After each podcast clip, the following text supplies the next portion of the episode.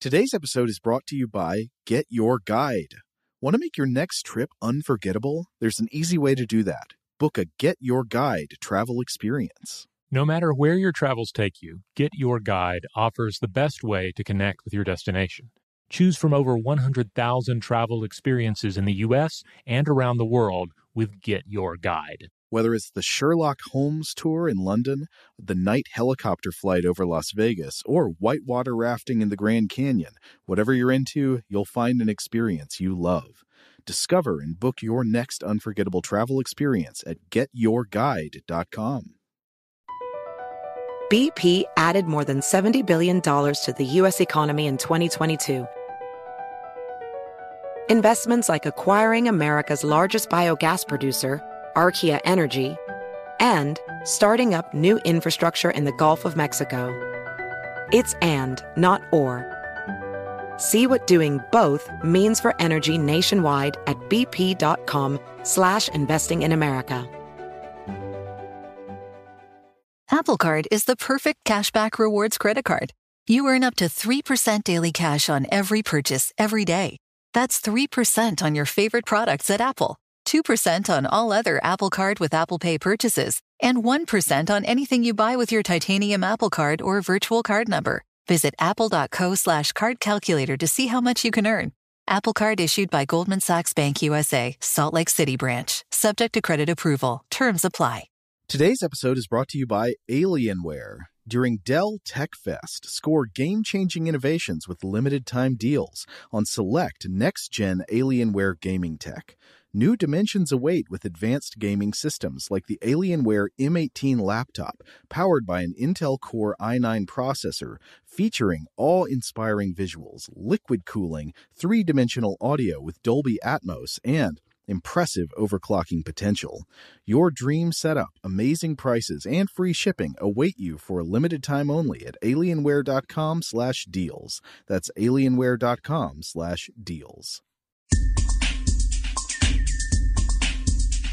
Welcome to Stuff to Blow Your Mind from HowStuffWorks.com. Hey, welcome to Stuff to Blow Your Mind. My name is Robert Lamb. And I'm Julie Douglas.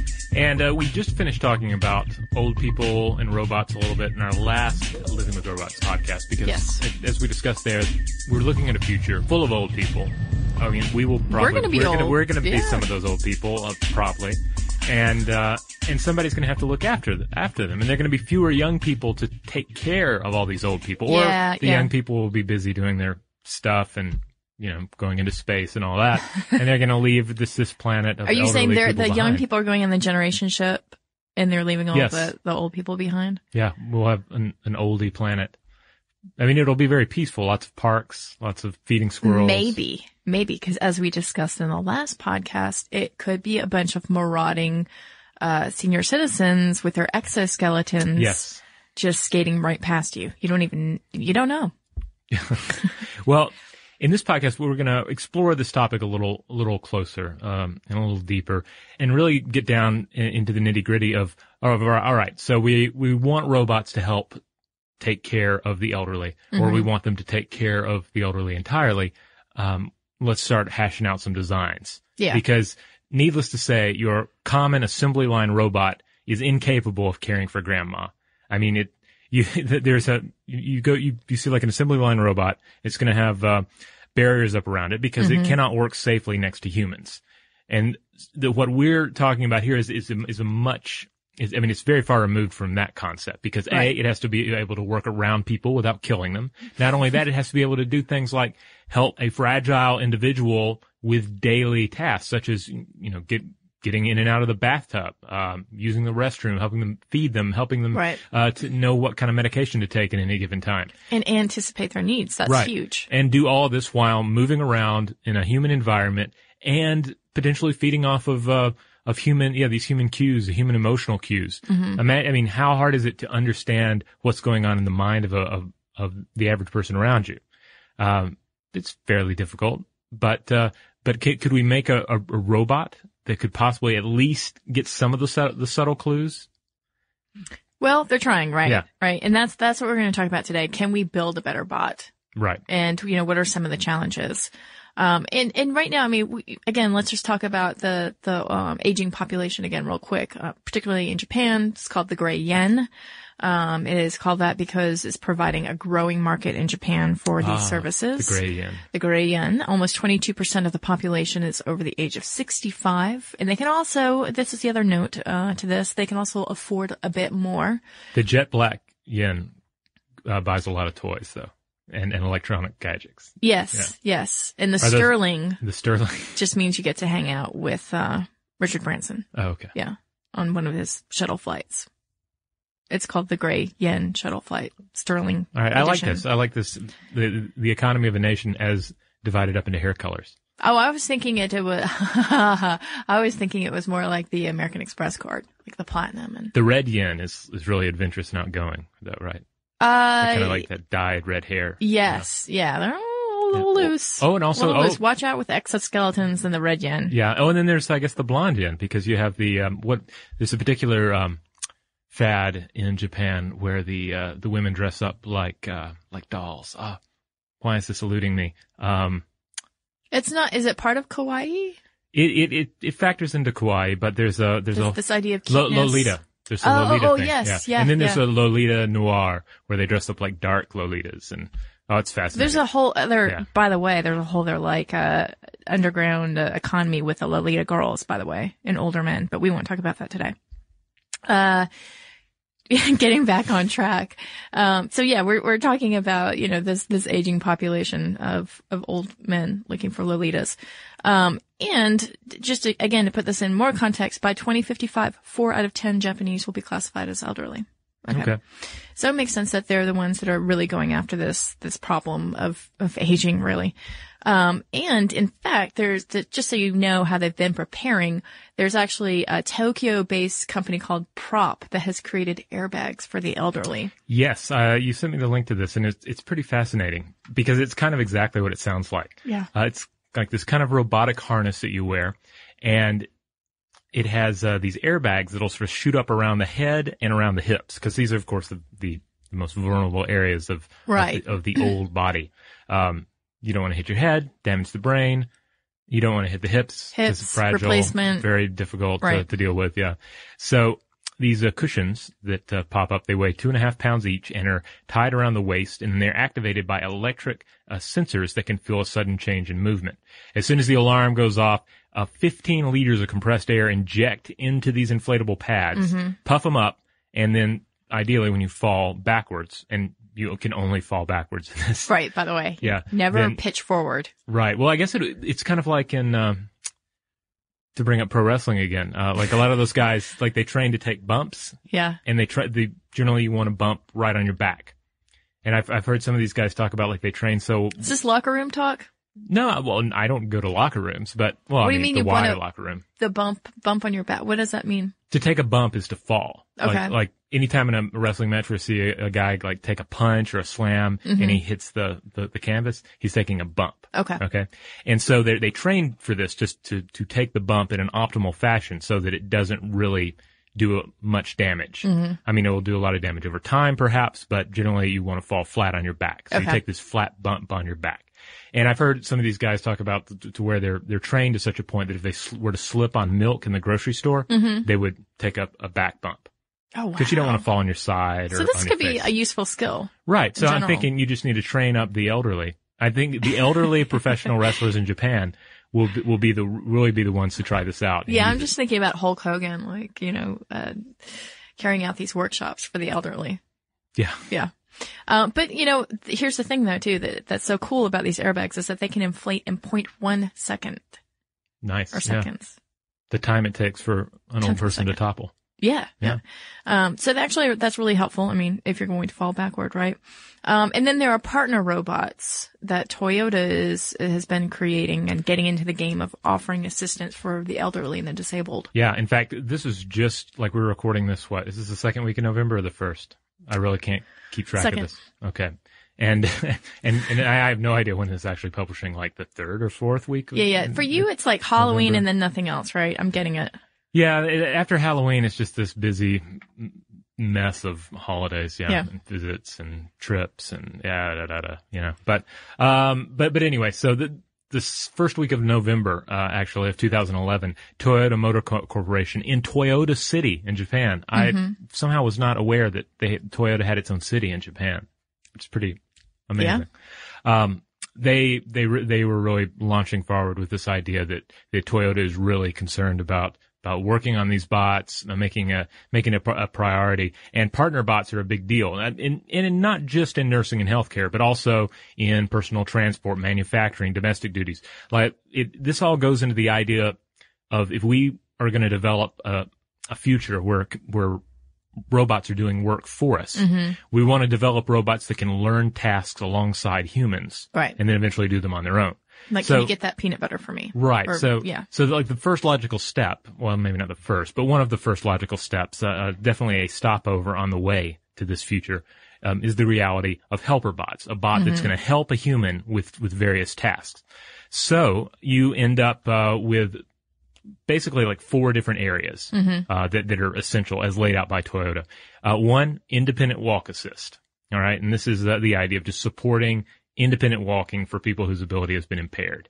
Um, So these are sort of like you fit your legs into this device yes. and it will actually help you. It's, it's got to have some sort of pneumatic device in it, but it will help you actually, uh, get upstairs, walk Mm-hmm. around.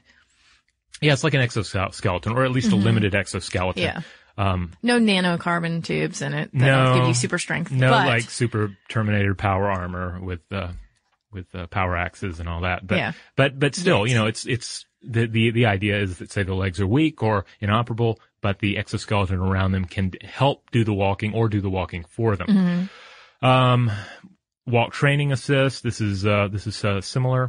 Balance training assists. This is like robots developed to support balance function training with people with impaired balance.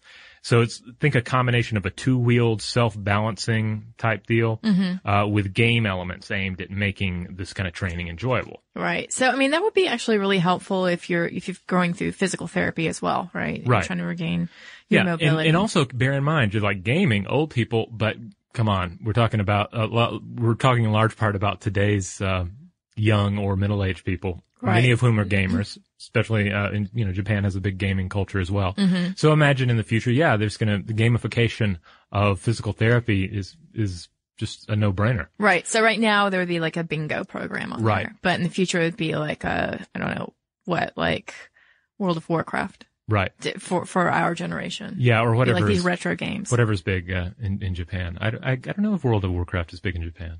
Yeah, Is but it? I'm just saying like when, when we're like like, futzing around in our sunset years, we'll be Mm-hmm. like, oh, let me just program this to World of Warcraft and, and think about those great fuzzy memories of playing in my yesteryear Yeah. years. Uh, and then the fourth area is patient transfer assist. And this is really, I found this to be the most exciting. And this is the, the idea that a lot of caring for, uh, not only the elderly, but anyone who, uh, like even people who are just really sick, people in the hospital for various things, uh, a lot of the caregiving, uh, comes down to moving the patient around. Yeah, and it's physically demanding for the caregiver. Yeah. Because yeah, because you're having to move.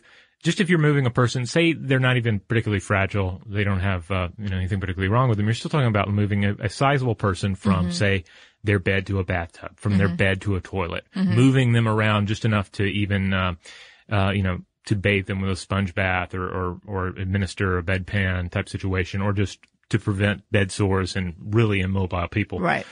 um, the idea is that you have a robot with like a weight supporting arm that actually helps out. And uh, some some really cool pictures of this um, also surfaced from this uh, Toyota event, and and and they're they're really cool because and, and I'm I'm not I mean they're also easy to kind of make fun of because it's like it's a robot helping a dude sit on a toilet while a nurse helps. But but Yeah. the thing is like if you put yourself in the in the mindset of that dude or that nurse, like this is awesome because suddenly you have a situation where only one nurse has to help this guy go to the bathroom, which is Well, great for the nurses, great for the guy, and eventually could lead to the situation where this dude can have assistance Mm-hmm. using the restroom.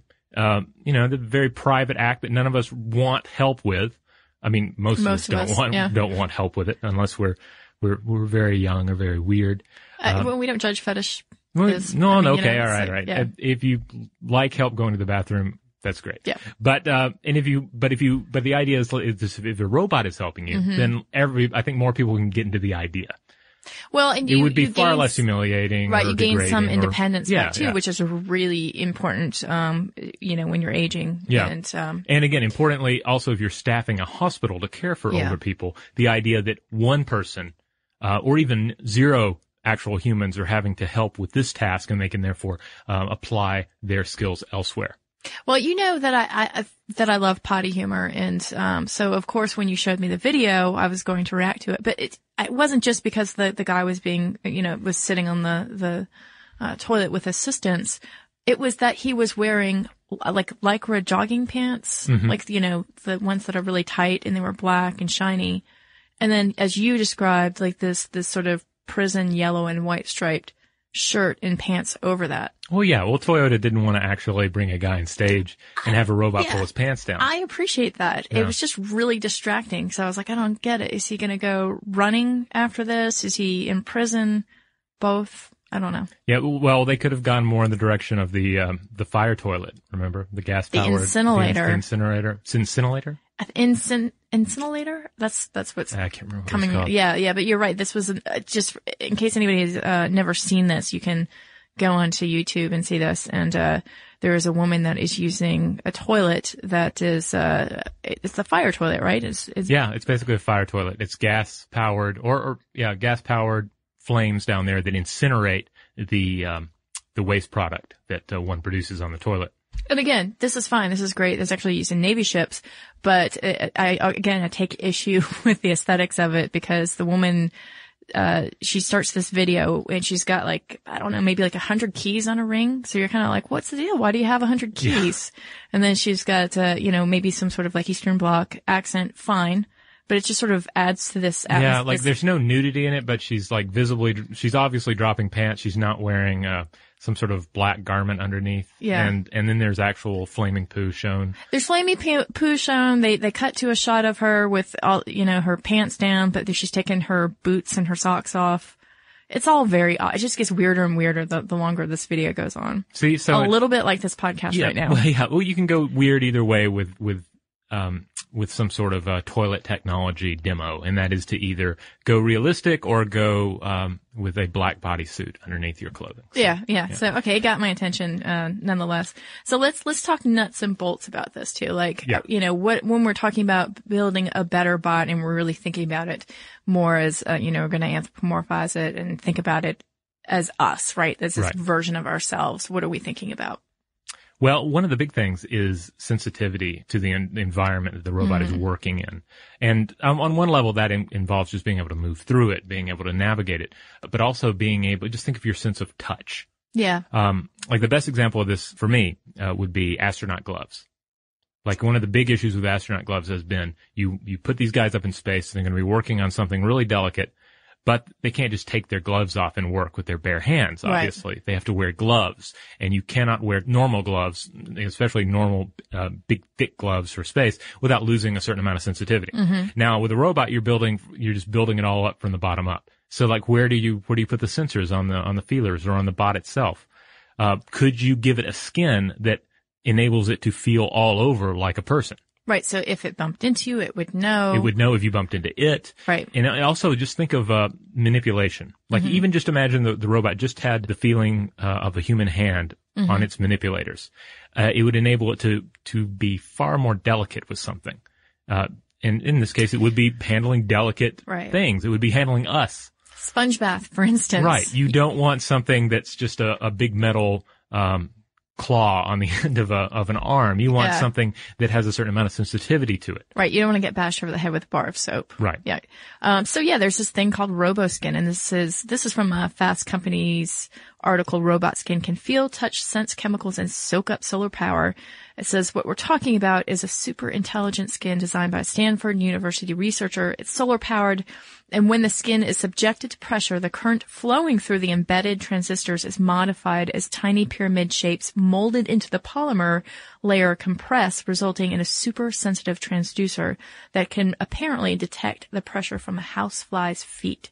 Is Wow. so cool. Crisscross nanometer scale wires topped with a thin rubber sheet. I like it. Yeah, yeah, I mean, I just think that it's it's an amazing uh, technology in and of itself, and of course they think that too because it's not just uh, for androids, although that's what it's intended for. Um, it, they can also use it to coat uh, cars or military vehicles or even soldiers' uniforms. Could act as biosensors and solar power generators. And also think of the possibilities for prosthetics.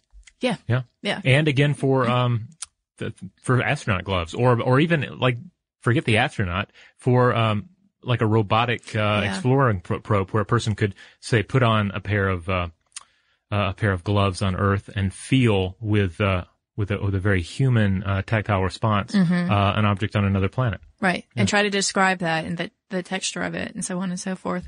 Um, of course, I can't help but think that it's going to be used on Roxy the robot. Uh, This is, you Well, know, that's the no, sex bot yeah, but that that's would, on the market right now. Yeah, but that's it, in in the words of uh, of Arkin, uh, the professor Dr. Arkin, Ronald Dr. Arkin. Ronald Arkin. Uh, that's a bad robot. That's just not a like a very good robot at all. I know, but so this I is don't something see, that could improve. it could in theory, but I don't see Roxy getting the kind of funding uh, where uh, she can benefit from this kind of. Yeah, they're going to have to do something about that tinny voice first. yeah, you know, it says Yeah. things like that gets me hot. Well, well, you bring up Roxy. As I recall, Roxy was originally a, a nursing project, and then they decided that they wanted to make some fast cash on it. So- Yeah. That's how all innovation seems to be Yeah. uh, generated these days. Uh, but let's talk about let's talk about this thing called the JAST robot and mirror neurons because this is really important um, in terms of how we communicate with one another, right? Yeah, and this comes down to like, again we were talking about you want a robot that can live in a human environment, which is not just dealing with a human space in a safe way, but also dealing with the presence of humans and being able to read them. And uh, and so this this is something that just comes naturally to humans because we have we, we grow up around other humans, most humans anyway.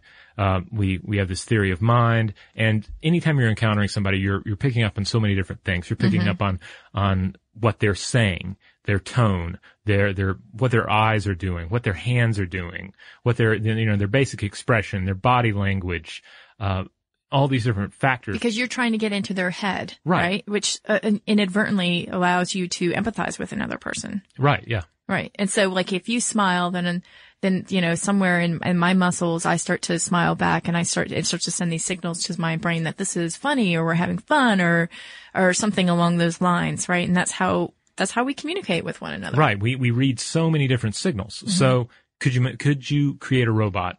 Create well more to the point. Could you create an artificial intelligence that was capable of quickly analyzing all that data Mm-hmm. and at least getting some semblance of what the, the mood is? Because uh, and imagine in a nursing environment. Uh, this would, in theory, enable a robot to tell if an individual was having some sort of a an episode, if they were they were distraught over something, Right. if they were in pain. Uh, I mean, especially with um, I'm thinking of uh, like Alzheimer's patients, uh, you know, offhand, because Yeah. a lot of times these are people who aren't in, in a condition anymore to really express what they're feeling. Mm-hmm. You know, so you really need a human to be able to check on them. Uh, but if a human is not immediately available, then it would be nice to have a robot that would be able to say, oh, well, this person is experiencing some degree of pain. Um, we need to get somebody in here to check on them. Right, right. And so this is the, the idea of this JAST robot, which is, by the way, funded by the European Union because they've got some interest in this, right? Into creating this technology to help the population as a whole. And it, it is, um, it's predicated on the notion of mirror neurons, right? It's trying to use the same sort of circuitry model. Okay. And, and the way that the robot can predict behavior. So it's actually trying to analyze the person's behavior and, and figure out when there's been an error. And of course, when we talk about, um, you know, the more complex things like checking in on a person and seeing if they're emotionally okay. This is not something that the robot can do quite yet, but these are the first steps. And so, for instance, the robots were programmed to help a person assemble a complicated toy. Um, these robots could analyze the person's actions as the person worked on the assemblage and then offer suggestions by locating the proper tool to complete the assembly. So at this point, it's more like a, a helper, uh, a partner robot, which I think is really interesting, by the way, the semantics of that, a partner robot. Right. Um, but it's not necessarily something that can be like, Hey, how are you feeling today? Yeah. You know, would you like some soup? It's, it's cold outside.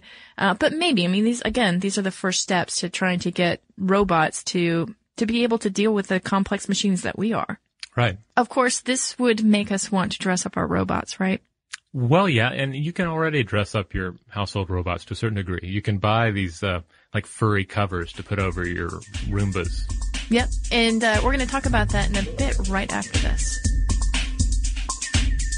This podcast is brought to you by Intel, the sponsors of tomorrow, and the Discovery Channel. At Intel, we believe curiosity is the spark which drives innovation. Join us at curiosity.com and explore the answers to life's questions. So we're dressing up our robots, Yes. Putting furry costumes on our Roombas so that they look like uh, circular mice or something. I don't know, uh, with faces on top. Maybe we just want them to, you know, buddy up to the cat more. I don't know. Yeah, a little Um, friend for the cat. Let's not forget the, the pets out there. Right. And, and there is the, you know, the whole idea, do you want to make the, the, you- to make the more, the robot more relatable? Uh, A, do we make it look more human? And B, does the, the operator, the owner, or the beneficiary of its service, uh, have some input into how it dresses? Well, okay, so uh, the Swedish Institute of Computer Science has actually been studying how much we have the ability to anthropomorphize uh, robots by dressing up some off-the-shelf bots that are available right now, which I think is funny, right? Right. So they're taking, um, you know, something like the Pleo, the the pet dinosaur, Uh huh. and they've been giving uh, or they actually have been programming it so that you know if you if you change the outfit it will actually act differently accordingly to how you dress up your your pet dinosaur. So also you know just keep in mind that the that pleo is able to learn as you play. And uh so you know you can manipulate its behavior a bit. So if you give pleo a special watchdog necklace the robot remains active and on guard. I'm putting you know air quotes on on guard. You can change the costume from um that necklace to pajamas and the robot would slowly switch into sleep mode. Huh. Uh, the costumes or accessories you choose communicate electronically with robot's program and its behavior follows suit. Okay, so these are just a couple of things that you can do. And they've also experimented with the Roomba, which I think is really interesting. They have these patches that they put on the Roomba. And again, it will behave uh, accordingly to to whatever this patch is displaying. So they've got a patch that can um, make the Roomba seem aggressive or curious or shy. It'll actually like hide under the sofa. And the whole idea is that robots can seem more natural. Like these are the first steps again to trying to you know make us feel a little bit more comfortable with robots in our atmosphere and to and to study how we behave and how we really project our feelings onto these inanimate objects. And as we discussed in the last podcast, sometimes that is people just taking out their aggressions on the robots. Yes. Yeah. Yeah. Yeah. And again, I've heard that this is also in conjunction with LIREC program, which is the, the Living with Robots um, Yes. program that we talked about before. Robot House. Robot House. Yeah. Again, the, a great reality series just, you know, waiting to be made. Well, it, this leads us in, inevitably to the uncanny valley and discussion of the uncanny valley. Um, this term, of course, is thrown around a lot, uh, especially in terms of Hollywood animated films, uh, video games. Uh, we we've all seen it before. You're, they're trying to create a lifelike semblance of a human being, say in a you know a cutscene in a game, or or um, uh, what was it, the Polar Express movie with Tom Hanks. Oh, yeah. Which apparently that was uh, just a, a, a, a tragedy, a huge mistake, right? Because everybody or most people know who Tom Hanks is, a very warm and engaging person, right? Right. At least that's the persona that comes off. And all of a sudden you have a dead-eyed Tom Hanks and it's yeah, very it's like, disturbing. It's like and it's in a Leatherface Christmas is tale. wearing his face or something. Yeah, And, uh, yes. yes, Leatherface in a Christmas tale. Yeah, it's uh this this all goes back to a 1970 paper uh, in the journal Energy where roboticist uh, Masahiro Mori uh, proposed that robots that are too human-like can veer into unsettling territory. Uh, and ba- basically, to get real like number centric about it, um, you can make a robot up to 95% realistic. The theory says, and it's great. Like, oh, this robot is 94% looks like a person. That's amazing. 95%, that's awesome. But then Yeah. once you hit that 96%, the, like the, the, the space between 95% and 100% uh, human uh, looking is just creepy. That's the, that's the theory. That's the theory. And the theory is that on a psychological level, our minds are perceiving the robot human facsimile as, as dead, right? Or an unhealthy human or, you know, on some, I guess, primal level, like it, it's de- decaying. It's not alive. Right. And so we back away. Again, this is the theory. There is some, there's some disagreements on it. I mean, Mm-hmm. especially when you get outside of its applications in entertainment and really start looking at robotics again, Mm-hmm. where, where the term was originally, um, you know, you know d- discussed. And, uh, there, there's some studies that have found that, uh, that really it's more about the mismatch. It's about, uh, oh, it has really cool looking skin. The skin Yeah. looks very human, but the, the eyes are obviously mechanical. The eyes are too big. Right. And so they're not matching up to the, the rest of your expectation. And that's what's unsettling. There's um there's an interesting book uh called The Wind Up Girl. I think I may have mentioned it before. Sci-fi book uh, tied for Hugo Award uh, last year, I think. And uh, the title character, the Wind Up Girl, is an artificial human that is created by Japanese scientists, and this is in the future and all. But they end up programming. Um, they call them the her the wind, Up Girl, or they call them Wind Up Girls, because they have programmed in an, uh, a kind of wind up movement to their bodies that they can't quite uh, control. Oh, so they don't have smooth motor, uh, coordination. Right, or- because yeah. they didn't want them to look too human. They wanted to keep the uncanny valley um, in place Mm-hmm. to a certain degree so that they would be marked. Uh, Ah. Okay, so this is sort of like that whole problem in Blade Runner with replicants, right? Right, Like how- you're trying yeah. to figure out like how do you tell which one's a replicant? yeah, who's the human, who's the replicant. They said instead of giving it a complicated test about a turtle on a fence post Yeah. to bring the whole empathy thing into play, let's just watch them walk down the street, Right. and you'll be able to tell right away. right. Um, so, so anyway, there, there's the one idea that it's a mismatch. It's like, oh, well, it looks like a person, but it's moving weird. Uncanny Valley. Um, but then there, there have been some other, uh, recent studies. Like there was one study by Karl MacDorman, director of Android Science Center at Indiana University. And, um, he found that the uncanny effect seemed to be tied to gender. Uh, they found that, um, that they, Oh, yeah. yeah, they rolled out some various robots and, uh, and they found that women subjects were sympathetic to, um, the, the, the to the, uh, requests of the robot, um, whether they were uh, represented as a person or a poorly, poorly rendered, uh, computer animation. Okay, and, this is this the scenario where they're they're uh, acting at this role as doctor, and Yes, these are yeah. patients. So one is a human patient, and one is um a, com- a computer Yes, animated. Yeah. yeah, well, that's right. They're not really robots, but it's Yeah. you know, it's the idea of here's here's a person, here's a facsimile of a person, Yeah. Um, and then let's see how they respond to it. Mm-hmm. And uh, the men sided with the real patient, uh, but not the uncanny computer generated one, where the women were far more likely to side with the sympathetic one. because they had empathy across the board, right? Right. Which, interestingly enough, I think ties in nicely with something we discussed in uh, the uh, one of our early episodes about a year ago. Uh, the idea that in the future, the human race will be composed entirely of women and their robotic partners. That's right. Yeah. We did talk about Yeah. that. Yes.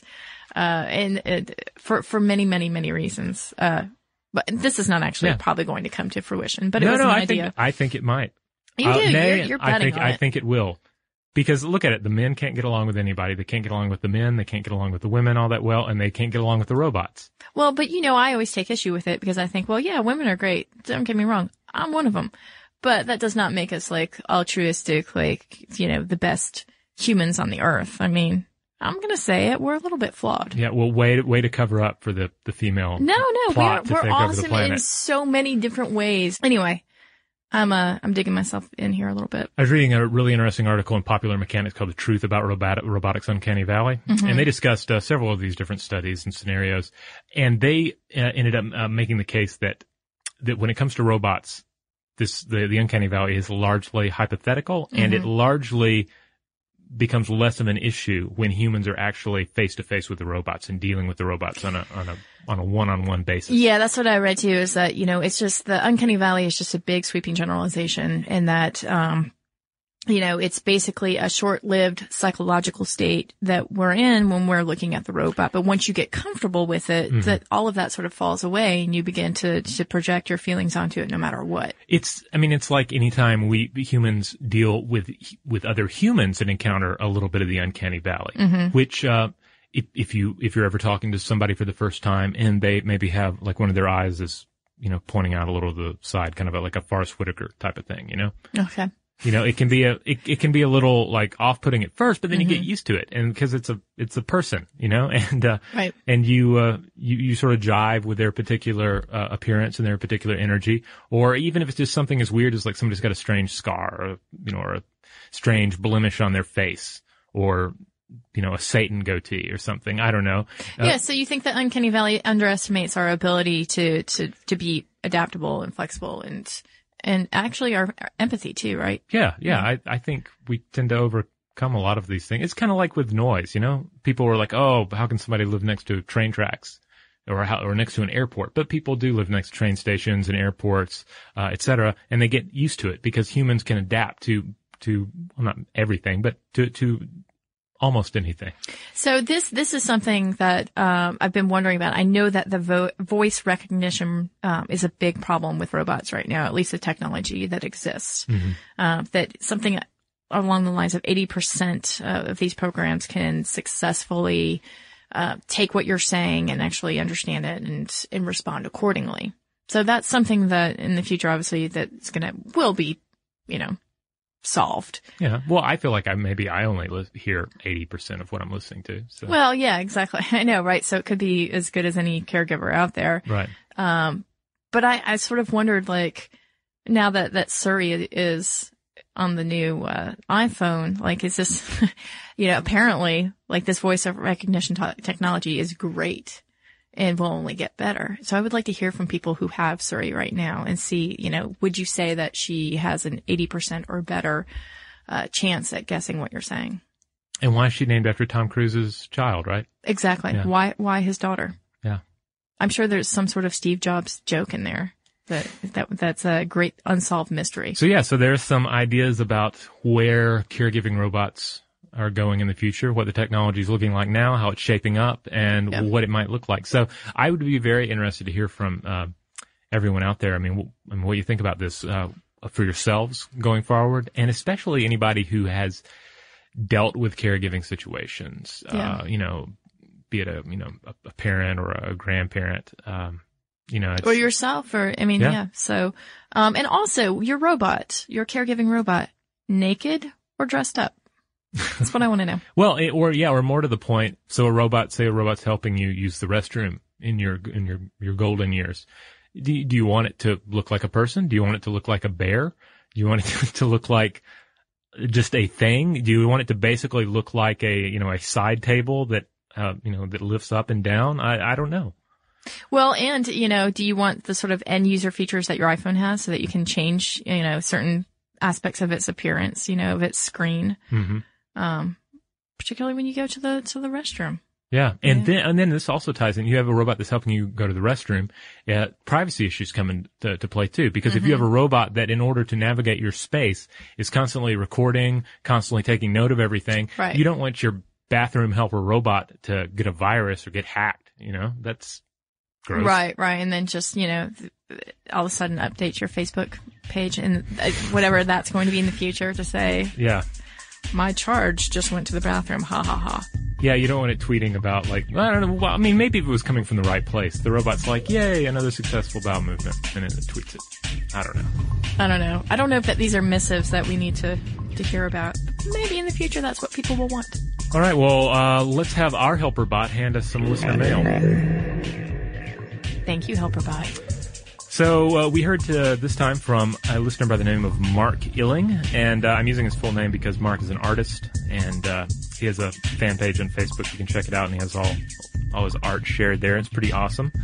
Uh, Mark, Mark writes in and says, "I just finished listening to your most recent episode about art. This would be this is your brain on art, and I was very pleased to hear a different perspective on some of the artists that I've been studying for the past few years. Currently, I'm a student at Emily Carr University of Art and Design in Vancouver, where I'm in my final year. For a while now, I've been thinking about the idea of innate beauty. A concept like symmetry, for example, expresses itself as a visual that has been that has an inherent appeal. In biological terms, a mate, of course, is more attractive if their features appear more symmetrical. Uh, this idea is pretty straightforward. Beyond just the sexual appeal of symmetry, however, there is also the uh, specific optical effect which occurs when an image, whether very simply or complex, is mirrored. In regards to my practice, I attempt to be very conscious of these notion, notions of innate beauty. Um, and he goes on, and he shares a lot of really cool ideas with us. Uh, and he says, uh, I'd be very uh, pleased to be able to look at my Facebook page. Hopefully some of what I'm talking about will become a little more apparent.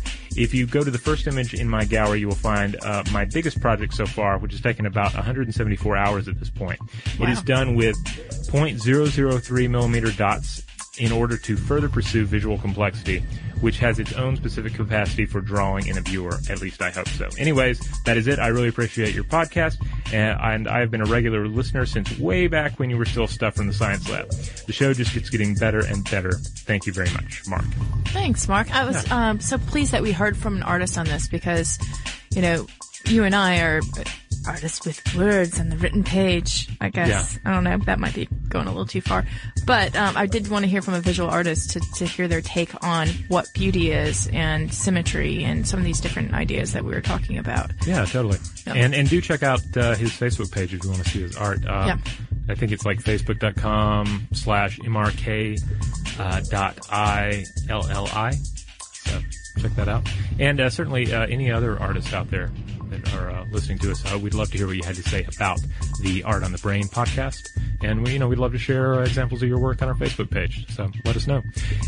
And if you would like to share any of that uh, with us, uh, be it on Facebook or Twitter, and if you have anything to say about helper robots and the future, uh, again, Facebook, Twitter, we're blow the mind on both of those. And you can always drop us a line at blowthemind at howstuffworks.com.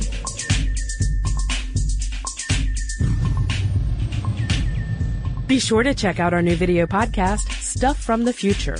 Join How Stuff Works staff as we explore the most promising and perplexing possibilities of tomorrow. Does money stress you out? Let Facet flip your financial chaos into clarity. Finding Facet immediately put us at ease. Facet's innovative approach to financial planning ensures your money works as hard as you do, enabling members to experience the joys of having your finances in order. And that makes us Facet for life now, I guess. Visit facet.com, F A C E T.com to learn more. This ad is sponsored by Facet. Facet Wealth is an SEC registered investment advisor. This is not an offer to buy or sell securities, nor is it investment, legal, or tax advice. These testimonials are from current Facet members who are not compensated. All opinions are their own and not a guarantee of a similar outcome. Okay, picture this. It's Friday afternoon when a thought hits you.